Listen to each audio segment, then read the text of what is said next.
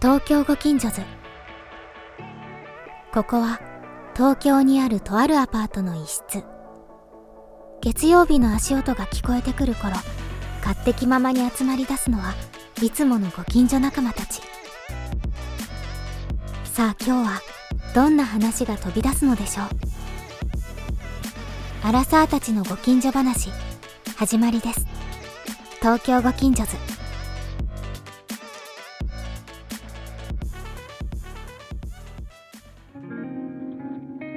こんにちは、こんにちは。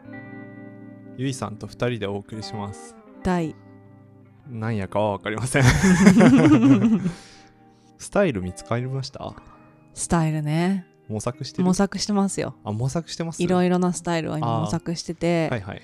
白い系で行くのか、白い系、はい、白い白でいベージュはいはい系で行くのか、いうんそれともまあジーンズにはい。はいはい。T シャツっぽい、まあ、これからの夏にかあ、けててね。なんかちょっとカジュアルめで行くのかをうんうん。いろいろ考えていて今はいははいその白い茶色い系のスカンジナビアンみたいな、スカンジナビアン。うん、待って、初めて聞いたけど、そうか。あ北欧系なナチュラルな感じってことかそうそうそうそうそう、うんうん。あのた結構さ最近洋服屋で多くない？白とベージュとみたいなさ。そうだね。そうだね。そういう傾向今いいなって思ってちょっと今瞑想してますね。ああ瞑想、瞑想してるんですね、はい。ちょっとだけ定まってきたのかと思ってたらあなんかめい。いやでもその2つで今ちょっとどんな感じかなって思って季節も変わってきてはいはい春になってきたしっていうところでですね。へえなるほど。はい。僕デニム超好きなんですよ。そうですよね なんかあんまり言ってないですけどね。最近ねあの、うん。本読んだんですよ、うん。教養としてのデニムっていう面白い。本。あの副題で日本人が見出したヴィンテージの価値って書いてあるんですけどんうんこれねあの古着屋さんとか好きうんうんだったらみんな知ってると思うんだけど、ベルベルジンっていう古着屋が原宿にあるんだけど、はいその藤原さんっていう人が藤原豊さんかな、うん。っていう人が書いた本なんですよ。ベルベルぐらいのディレクター。えっとね、1977年生まれ。その人が書いた本で、うん。まあ、この本の話するわけではないんですが、うん。この本、あの、デニムってさ、うん。リーバイスからやっぱり始まってるんですよ。うん。で、なんかリーバイスから始まったデニムの歴史はい。とか、あとはそのデニムの部位みたいなのっていあるのわかる?部位？というかそのデニムの中でうん。蜂の巣とかうん。当たりとかあるんだね、よね。全く聞いたことございません。まあ、色落ちの具合とか部位のことを指して言ったりする言葉だったりするんだけ V どっていうのは右足左足みたいな え話っと例えばなんだけど蜂の巣で言うと、うん。膝の後ろに、うん。えっと、履いてると蜂の巣みたいなシワができてくるのよあー出てきてくる出てきてくる。あれ蜂の巣って呼ぶこれを蜂の巣って呼ぶの？裏ねなるほど膝の後ろのやつとかはね、なんかそういうことも書いてあったりとへかえ面白いね。そうそう。であとはそう。なんかヴィンテージとしてのデニムの、うん。えっと見出したのは日本人ですみたいなこととあそかうなんだ、まああの本当にうん。すすごくいい意味で、うん。あの分かりやすく書いてあるので、へえまあ一冊読んだら結構うん。デニムがすごく好きになるんじゃないかなと思うんですけど、ちなみになんですけど、うん。今日僕履いてるやつはい。1977年の6月に作られたやつなのね、へええそれは何？どこを見て77年ということが分かるの？それ書いたの？ではねそうそうリーバイスのやつとかだと、タグがついてるの内側に。あーそういうことね。でそのタグに、えっと、製造年、うん製造月、うんうん。工場みたいなのが書いてあったりして、でこれはリーバイスのうん。646っていう形で、うんヒッピーの人とかがさめちゃくちゃ裾の広がったブーツカット履いてるじゃん、うんうん。それなんだけど、えちょっとん覗くよ。一旦ちょっと待ってね。東京ご近所覗くというのは机の下から見たということなんですけど確かに。下のところがちょっと広くなってブーツカットになってるよね。一時でもさそういうの流行っすっごい流行った時あったよねない？が中学生ぐらいの時に。わかんないけど そう。茅ヶ崎で流行ってたのかもしれない、ね、えじゃあスピードとかさみんな履いてた気ああでもあるんじゃないですうんか、なんかけど履いてる人いるなと思う、うんうん。最近もねあの女性の人たち結構こういうブーツカットみたいなの履いてたりし,、てるよね。うんうんうんこれだってささっきの、えっと、ベルベルジュの藤原さんじゃないけどさ、うん45年だよ。そうだね。え45年もののデニムだよ。それはさ45年の間でプロセスでいろんな人が履いてしゅんくんにたどり着いたってこと？きっとそう。僕が古着屋で買ったから、なるほど。どこで買ったか忘れちゃったんだけど、うんうんあのーまあ1977年にできたやつっていうのは見ればわかるから、うんうーん。そうそうそう。なんかディテールもすごいなんかいっぱい見ていくと、うん。なんか知れることがたくさんあるんですが、うんうんうん僕はあのそういう意味で言うとデニムがね多分ね家に 10本から15本そんなにあんだ。13本くらいかな、うん。あるんですね。はい。であのいわゆるそのさヴィンテージデニムとされるものって、めっちゃ今高いのね。へえ買えないぐらい高かったりするそんなに高いんだ。あのものによっては。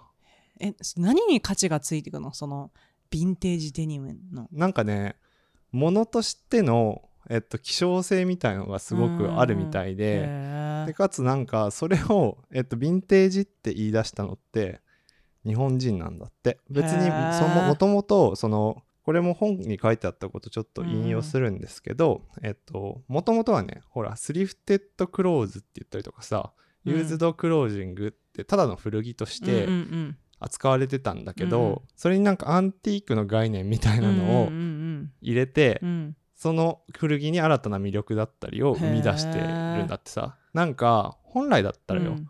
生地の色落ちとかさ、うん。破れうんとか、新品の衣服にないリアルうなん。経年変化による表情っていうのって、うんうんうん。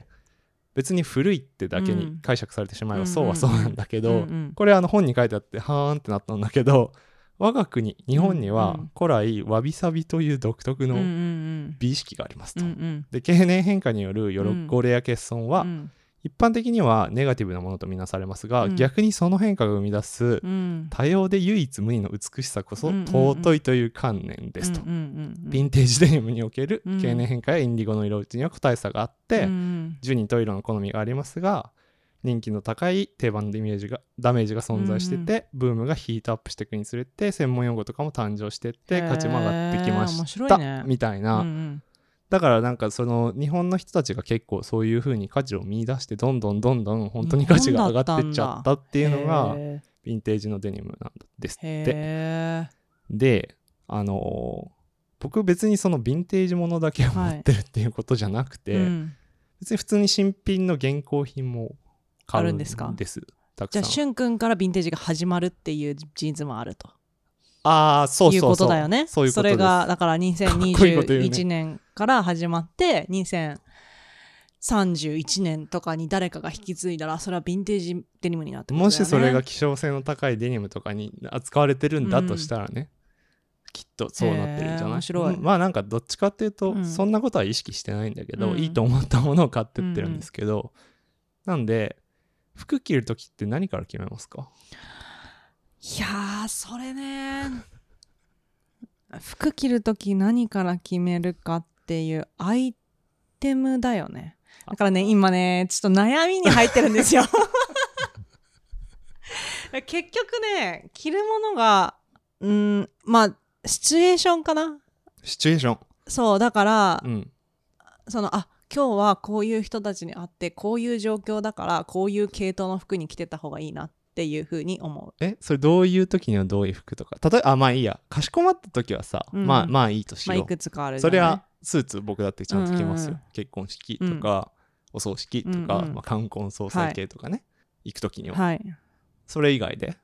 あそうそう。だから言うと？そういう意味だと靴から決めるかもね。靴。うん。なんでかっていうと、はい。こう結構まあこれはレディース向けな話なんだけあーそうど、かもね。やっぱり歩くっていう風になったらもうスニーカーかってなって、スニーカーからじゃあどのスニーカーかなっていう、うん。あまあしゅんくんがいつもスニーカーまたジーンズと同じぐらいスニーカーを持っている人からシュニーカー持ってるよ。持ってるから 人からするとスニーカーのなんかどれがいいかなっていうのよりも、うんうん。今日はこのぐらい歩くだろうからこの靴かなみたいなのとか、はいはい。あと例えばご近所図の時はミニスカート履かないとか そういうのあるよ。ね あるよね。それはそうだよね。だって寝そべってるもんね その辺でね、うん。ありずっと長く同じ場所にいて収録をするんだったら、ちょっとなんかたなんかきつくなる洋服よりもうん。長く着てられる洋服の方がいいかなとか、うん。やっぱりそれで決めてくからなんか、そのしゅんくんが言うジーンズから決めるとかスニーカーから決めるとかなんかいろいろ多分あるんだろうけど、うん、そういう人になりたいなとは思う。嘘でしょ。いや本当。俺まだ言ってないんだけどあデニムから考え始めるんですけどね。実は本当に。え靴からじゃないの？靴からじゃない。あデニムから考えるんだ、うん。デニムっていうかパンツっていうの？パンツから？下何履くかな？あから考え始めまーすよ。このデニムの時にはこの靴はちょっと微妙かなみたいそれなそれがスタイルあスタイルなんだよな分かった。な わかんないけど。なんで納得したかわかんないなるけどほどね。でもなんでそういう意味では、うん。だからこのデニムが履きたいから、うん。スウェット上着るとするじゃん、うん。まあパーカーとかね、はい。あはこれかなみたいな、うんうん。ジャケットこれかな、うんうん。靴これかなみたいな。なんで僕のね持ってる服、まあ、僕のワードローブね、うんワードローブ服の総称ワードローブからすると、デニムはねあのね本当にもう一番最高のデイリーウェアって感じなんだよね。一番本当に基盤にある感じ。なるほど。そうそう。だからなんかこだわってみると意外と結構楽しいよっていう。そのさデニムはさ色はどんな感じなの？そのあの普通のブルージーンズからうんうん。ブラックジーンズぐらいまであるってこと、そう。なんかあのブルーのやつもさ、うんなんだろう今みたいにちょっと色落ちててうん。水色っぽくなってるけど、うんちょっとアメリカンジーンズみたいな。感じじゃない、うんうんでももっと薄いやつとかもあるじゃん、うん。もうどっちかっていうと白が強くて、うんうんえっとどっちかっていうともう本当に白なのか水色なのかみたいなぐらうん。い色落ちしちゃってるやつとか、逆に言うとめちゃくちゃ濃いうんインディゴっていうかすごい青が濃くて、うんうん。あのノンウォッシュみたいなやつとかもあったりするじゃない、うん。だからその辺の色々を持ってる気がする。なるほど、まず青でバリエーションがあるやん。あるってこと。えそれってさなんか自分がすごくジーンズを長く履いてたりするとさうん。ちょっとくたってくるじゃない、うんうん。それでなんか体にフィットしなくてなんかだんだん足が短く見えるなみたいなはいはい。あのフェーズに私来るのね。うん。ジーンズって大体、うん。ちゃんと最初買った時はなんかいいかなって思うんだけど、うん。長く履いてるとだんだんこうシワも寄ってくる。先ほどのはいはい蜂の巣とかも寄ってくるから、なんかこう、なんかこうかっこつかなくてなんか微妙だなって思ってくんだけど、うん。そういうこうくたれ具合はあんまり起きないの？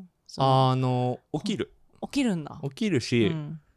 ななるべく起きなさそうなやつを買ってるけどね。あーそのなんていうか長く履けそううんなデニムを買うよね、買うんだ。まずは。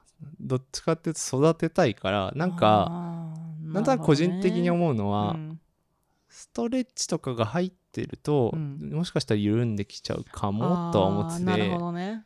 逆に言うと入ってなくて入ってなくて。もう本当にリジットっていうか何にも一回も現れてないようなやつとかを買ったりするんだよ。あーその話してたよね。一回も洗ってないっていうのはそれまで履いてきた人たちは洗ってるのかしら？あいや古着じゃなくて新品で買った時も、はい。最初はあもう場合によっては洗ってくださいねってリーバイスとかもちろうんサイズをダウンさせて履くから、大きめの買って洗って洗ってからスーツ直しとかしたりするのね。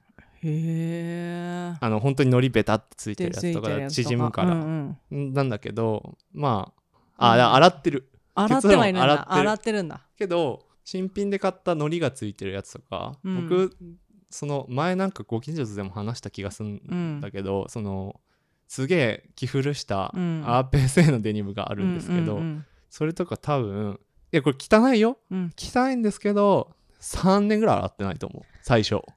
そうなんだ。マジで洗ってない。それはその洗ってない感じを楽しむという。あっていうか洗うと多分色がすっげえ落ちるんだよ。あのな基本的には色落ちてくのね。なるほどうん。落ちてくからすごい水色みたいうん。なデニムとかもあったりするわけなんだけど、えそれ T シャツとかにつかないの？つくつく。だからあの洗えないよ一緒には。ああなるほど。え着てる時はあんまつかないの？着てる時もつく。えそれはどうしてるの？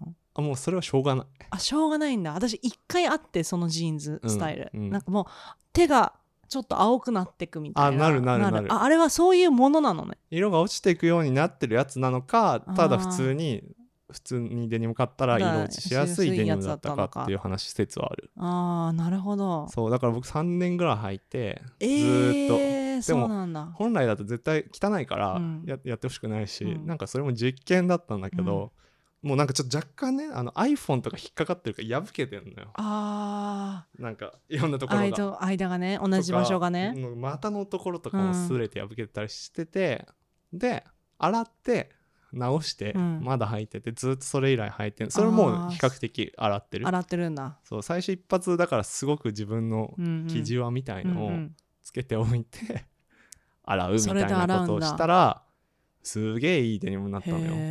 すげえ自分で言うのもなんだけど。それはでも育ててるね、そうそう。それはだからなんかアーペーセーのとフランスのねブランドだと思うんだけど、デニムがそういう風にちゃんと色落ちする加工であるからあったんだ。ああ今も売ってる普通に。全然買える。ペーセってさ、うん。フランスのブランドじゃない、うん。で別にジーンズのブランドじゃないじゃん。まあ服のブランド。服のブランド。だけどそういうアーペーセーのジーンズも育てるジーンズが売ってるんだ。そう売ってる。へえそそんなに育ててる人あんま見たことないんだけど、うん、アーペーセはねなんかそういうイメージないよね。あでもね、うん。それに耐えうるほどちゃんとしたデニムなのへえ面白いね。だから別にさアーペーセーのデニム別に安くはないんだけど、いや高いブランドだもんね2万円ぐらい買えるんだよ、多分デニムって。あそうなんだ。そのリジッドなやつね、うんうん。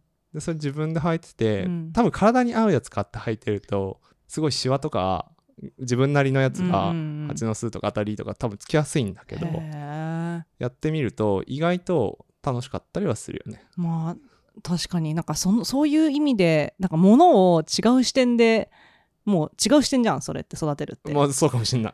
と付き合ってくってなんかなかなかない発想だよね。そうだね。なんか本当はさ、それこそあの今すごく高くなっちゃってるけど、リーバイスの501うの、ん。なんかまあ例えば60年代に作られた赤耳のやつだうん。みたいなのとか、ちょっと今適当言ってるからこれないかもしれないんだけど、うん。まあのをデッドストックで買って育てたいなって思ってたんだけど、うん。僕そんなにお金ないからうん。買えないのよ。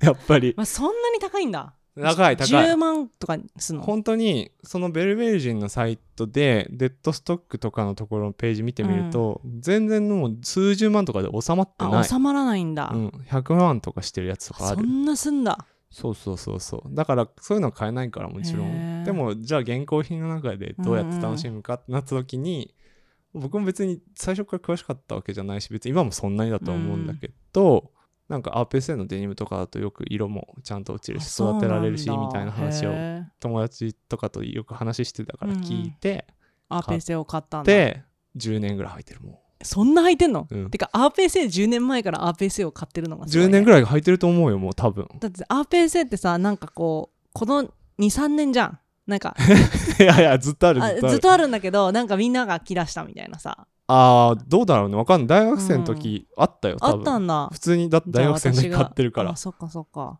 うん。ペーセといえばあれだね。ババニャンの。カバンでしょ？カバンだよね。デニムのカバン持ってるよね。ババニャンババニャンが持ってるのはデニムの大きく ABC APC って書いてある。APC って書いてあるやつね。アペセね。アーペーセ持ってるよね。そう。でもだからアペセのデニムとかはうん。すごく履きやすいんじゃないとか思うけどね。なるほどね。なんかジーパンって結構まあデニムか。うん。ジーパンっていうの、だいいんじゃない？同じ。ジーンズでも一まあ緒でしょ？デニム。うん。デニムってこうカジュアルになりすぎちゃうところもあるじゃん。とありますね。特にあの女性だと、うん。でさちょっと年齢が上がってくるとちょっとおばさんっぽいみたいなさやつあるじゃん。あるね。だから結構ちゃんと自分にフィットするものを見つけないとそうだねなんかねそこの差は相当あると思うんだよね、あああるかも。うん、でジーンズにヒールを履いてる人でうん。とかいるじゃない、いるね。なんかもうそれで足が長く見えるようにしているんだろうけど、はいはい。なんかその履き方が上級者とうん。上級者じゃないっていう人で相当分かれるアイテムだなとは思う、そうだよね。だからうん。本来さめっちゃ着やすくさうん。毎日僕なんかほんと毎日うん履きたいぐらいなんだけど着るものだけどさうん。意外とまあいろんな理由があるのかもしれないけどうん。パッて買って履いたりしてないって思ってて。そう思きっとだってユニクロのデニムもさ自分に合うサイズとかうん。形のやつ見つけう、てうん、ちゃんと丈も合わせて履いたらめっちゃかっこいいと思うよ。いやそうだよね、うん。ユニクロのデニムとか結構さファッション誌でもうん。なんか載ユニクロのデニム履いてますとかいう人いるよね、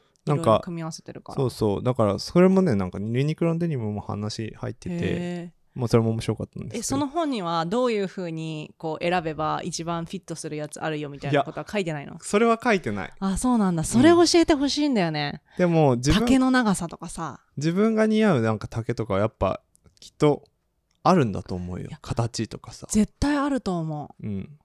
だってゆいさんのデニムとかってきっと全部スキニーみたいなスリムフィットみたいなやつ多くない？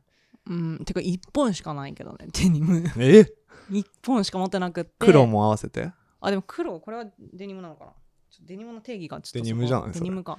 ブルージーンズは1本しかなくって。そうなんだ。あの薄いやつ？薄いやつ。あれ一応マーク・ジェイコブの デニムなんだけど、うん。でもあれって丈の長さがうん。長いのよ。うんだからなんかこう抜け感がなくって足が短いなって思うのよ 私あれを履くたびに。はいはい、でもこう切るっていう勇気は特になくって、うん。巻いてるんだけど、うん。でもそれもスキニースキニーすごいスキニーかって言ったらスキニーじゃないんだけどピタッとしてるから、うん、へなんか今ボーイフレンドジーンズみたいなの欲しいなとは思ってえ。ダブってしてるやあつね。あよー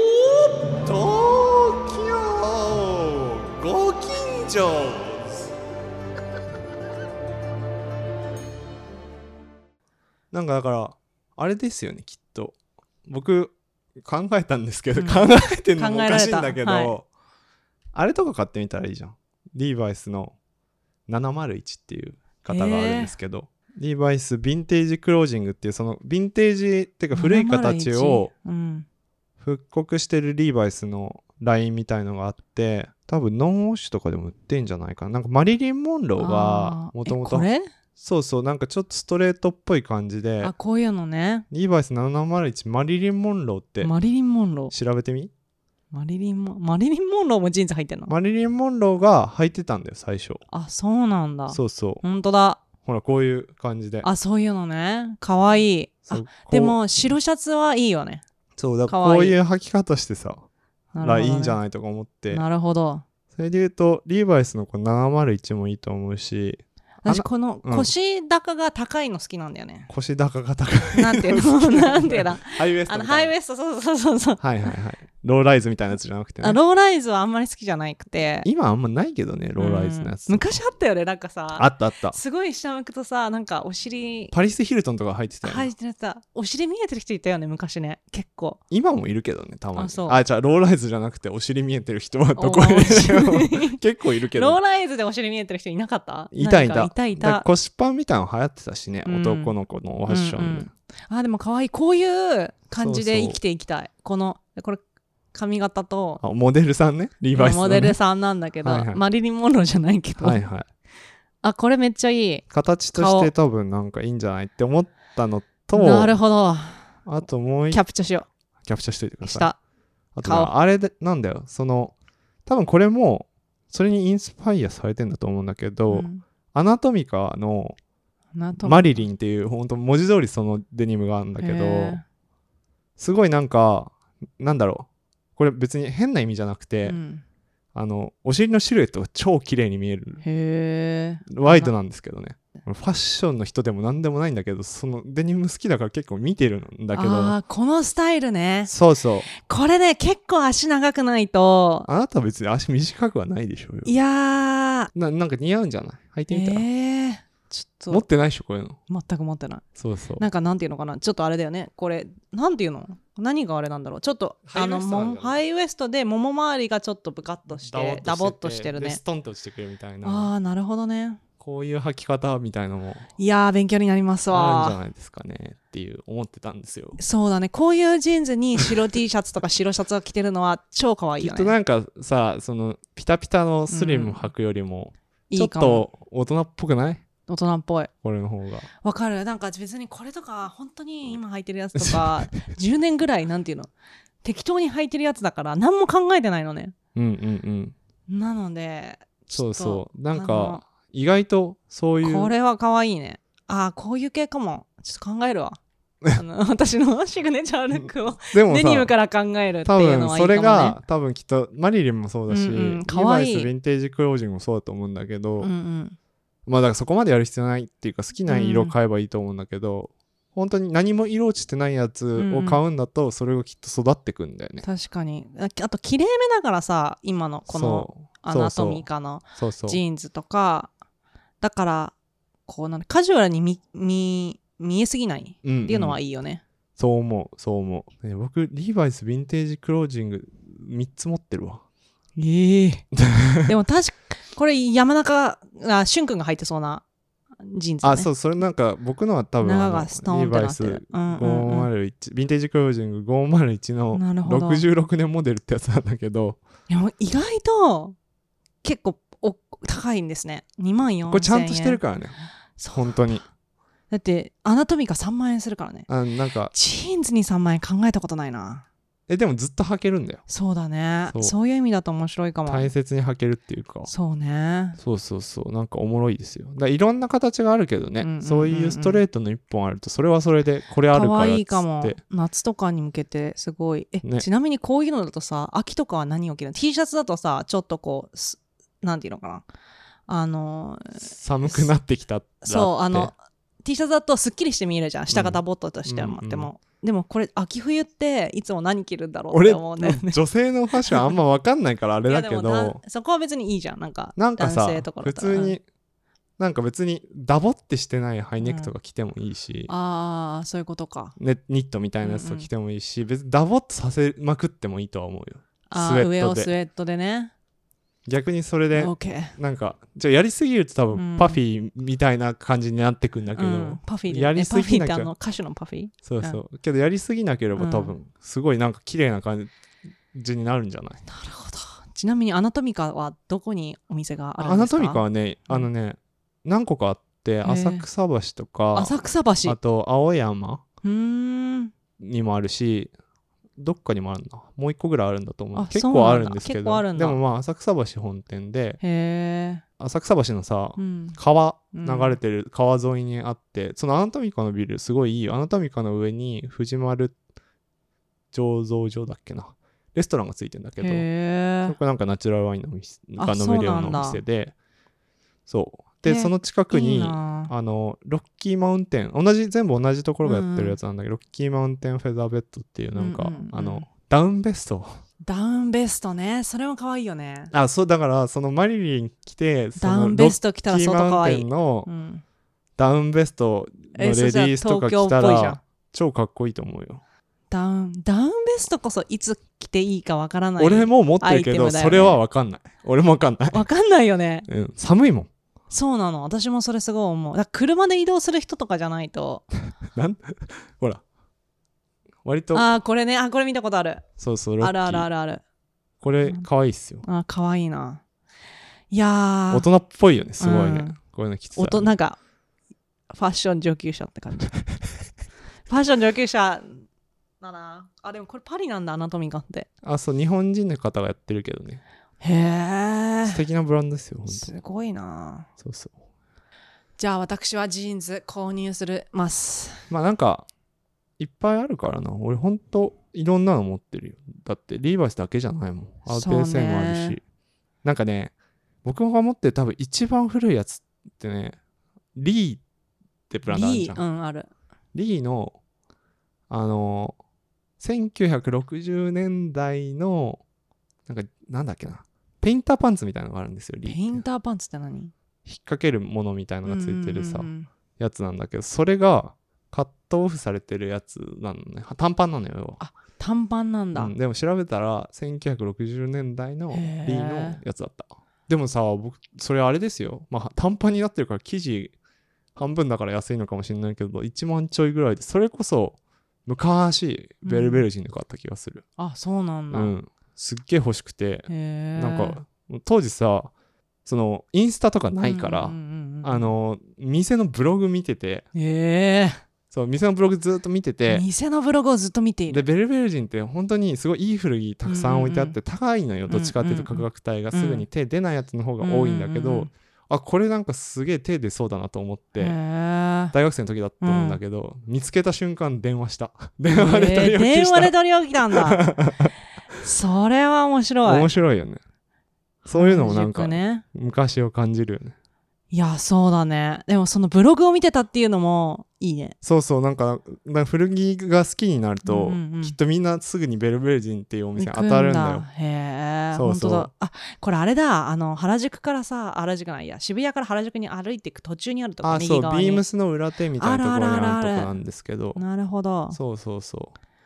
とかはよく見に行くかなへえああなるほど。面白い。それこそだからそこベルベルジンとかもなんかデニム多分見に行くといっぱいあるしスウェットもちょいっぱい売ってるしね。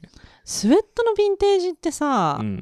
あれも種類あてかあれも話し出すとあれも多分長くなる。沼だよね。スウェットとあと T シャツ。白 T も沼じゃない？白 T というかバンド T シャツが超あバ沼だよね。ンド T シャツね、うん超沼。それはまたじゃあ次の回でしかまあないですか？そういう話もできればいいと思ってるんですけど、うん。まあ、デニムで言ったらそうだね。ベルベルジンとかそれこそこの本の中にも出てくるんだけど、勝手に話してあれなんだと思うんだけど、うん。まあ、ミスミスタークリーンっていう古着屋さんとかもすごいいいと思いますよ。ミスタークリーン。うん、古着屋さん自体にさなかなかあんまり買わないんだよね。そうだよね。なんうかん。好きな人も好きじゃない人もっていう感じかな。なんかこうやっぱり選び方だからいろ結構しなんか失敗と成功を繰り返していく必要がある気がして。うんわかるヴィン。テージって、うん、ああてかそうだね。いろいろ買ってみるっていうか、うん。いろいろ買ってみてそれを繰り返していかないと自分に合うものがなかなかなんか合うの難しいなって思うけどね。そう思うこれだこれだ。なるなんかほどね自分で選びに行ってみて。でもだからそれで結局きっとそのまあ別に新しいやつ買ったとしても、まあヴィンテージはもうもともと風合いがすごくさ、うん。独特なものだからもうそれうん一本で結構様になると思うし、うんうん。うん古着履いてたら古着だってわかるじゃん。わかるじゃんっていうまか、あそうだね。この人のデニムすごいなんか特徴的だなって思うのよ。僕とか見てああ視点が変わるねそれはね。そうそう。ででも片や自分でそうやってさっき言ってたみたいにセルフでヴィンテージみたいのを作るみたいなこと考えてってもいいかもしれないし。やーそれは面白いね。僕どっちかっていうとそれの方がだ価格帯が高くうんうんて手が出ない分、それをやっててだからデニムがどんどんどんどん好きになっちゃってて、うんうんうん。うん今も好きっていう感じかもしれない、意外と面白い。よね。なんか奥が深いね。奥が深いし、すげえ愛着持ってますよ。そうだね。物にというか物っていうか服にね。服というかまあうん。もうほんとそのデニムにね。1着だけかもしれないし、そうね。23着かもしれないけど、うんうんうんだけでもなんかそういう服があるときっと毎日楽しいんじゃない？わかりました。デニム奥が深いということをすごい理解したのとなんかこの本読んでみたいなってちょっと思った、あはい、うん、読んでみてください。読みますね。教養としてのデニムね。そうだね。あのリンク貼っときましょうか。そうですね。あの本当にシンプルに書かれててなんなうんうん。らさっき言ってたさ、マーク・ジェイコブスとか、うんうんうんなんだ？ディオール・オムとかもね、うん。そういうなんかデニムとかをハイブランドが作り始めた時期とかもあってみたいなあそういう変遷も。あなるほどね。確かに時代のなんか歴史学としても面白そうそうそう。あのジーンデニムって。例えば多分僕の大学の時とかだとそういうなんかハイブランドがデニムを作り始めて、うん。それよりも手が届きやすういん。デニムとかで、なんかスキニーとか流行ったりした流行った。時期が好きにあって、うん。その時にあったのがなんかエイプリル77っていうんううん。ブランド、ススキニーがめっちゃかっこいいブランドだったりとか、あとなんだチープマンデーとかっていうなんかストレッチが入ったうん。骸骨のなんだパッチみたいのがついてるのへがー特徴的なやつ。まあまあいろいろあるんですけど、形もね幅があるからねデニムの場合はね。なまずだあれじゃね？スキニーみたいなの持ってるんだとしたらストレートなやつストレート今これ買うわ リーバイスに試着しに行ってくるわ。うん、きっと試着するといっぱい教えてくれると思うんだよ、うどういう履き方したいとかいうのと丈の感じをどれぐらいにしたいとか、めっちゃいい気がする。ワンロールでもツーロールでもして履きたいんですけどとか、ステッチとかも多分なんか選べる気がするよ。あへのあそんなに選べんの？裏のさ裾上げる時に、うんうんうん。これももう多分みんな多分知ってることなんだと思うんだけど、うん。シングルステッチとかチェーンステッチとかってあるのね、うん。あその縫い方？裾上げの、あ裾上げの縫い方ね。そうそう。なんか。裾上げするものなの？これ折折って書いてるおけど。折って履くにしても長かったとしたら切るよね。裾上げをするのか。そのなるほど。裾がどこに来るかによるじゃん。ああそうか。どれぐらいのそうか。曲げるのがねっ裾てことね。てか折り曲げ感であー。どれぐらいの履き方をしたいかによって長さ変わってくそっか。るでシングルステッチじゃなくはい。てチェーンステッチでやってもらうとより形が出やすい。のねじれるの。どこが？デニムとしての形がねじれてくる形がねじれるそのうシングルステッチだとただの一つの縫い線なんだけど、うん。チェーンって。あ後ろがってこと？あそこがね裏地の結んであるとこが。うんなってるなってる。そういう縫い方あるよねミシンのね。それの方うん。が形が出る、あそう。独自の。分かった。じゃあえっとななんだっけ？チェーンステッチにしてえっと1950年モデルの生わかんないけどのそれがいいかリジットを試着してきます。見たらいいと思いますけどね。わかりました。まあなんかデニムの話も考えてみると意外と楽しいし。いや奥が深いねこれは。僕もかなり好きなので、うん。今また最近別に古着めちゃくちゃ買ってたわけじゃないんだけど、うんうん。今ずーっと古着屋さんのインスタとか見てるんですか？サイトとか見ていいのねえかないいのねえかなって言ってずーっと見てる。すごい。なんかあんまりそこまでなんか突き詰めたことなかったわ洋服を。でも楽しいと思うねこれ面白い。ちょっと世界が広がるね。しかもいっぱいあるんだよ東京に。古着屋さんなんて、よね。めっちゃいい古着屋さんいっぱいあかるから。誰だなんか海外の友達がヴィンテージの子あの洋服が好きな子が東京が一番うん。かっこいい古着屋さんがある街だってうん言ってたから、なんかねあれらしいよ。この本さっきの教養としてのデニムにも書いてあったんだけど、ヴィンテージのデニムって日本とか、日本から多分人気が出てるから当初日本にめちゃくちゃ入ってきてて、うんうんうん。それが出回っってなるほどバイヤーさねんが日本で探したりもするんですみたいなことを書いてあた。そういうことか。いわゆるアメリカのスリフトショップとか、なんかまあデッドストックみたいなの探しに行ったりするのもなんか少なくなってきてて、逆になんかいろんなところに移動してたりとかもするんですねみたいなこととかも書いてあっへー面て白い。純粋に勉強になるし。わかりましたいろいろできんじゃないかなと思これはいます面白い。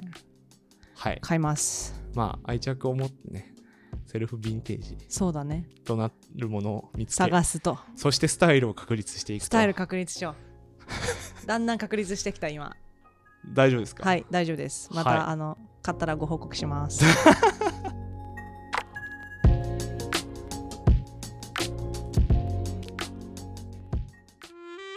この放送を聞いてくれているそこの素敵なあなた「ハッシュタグ東京近所話」でツイートしてください。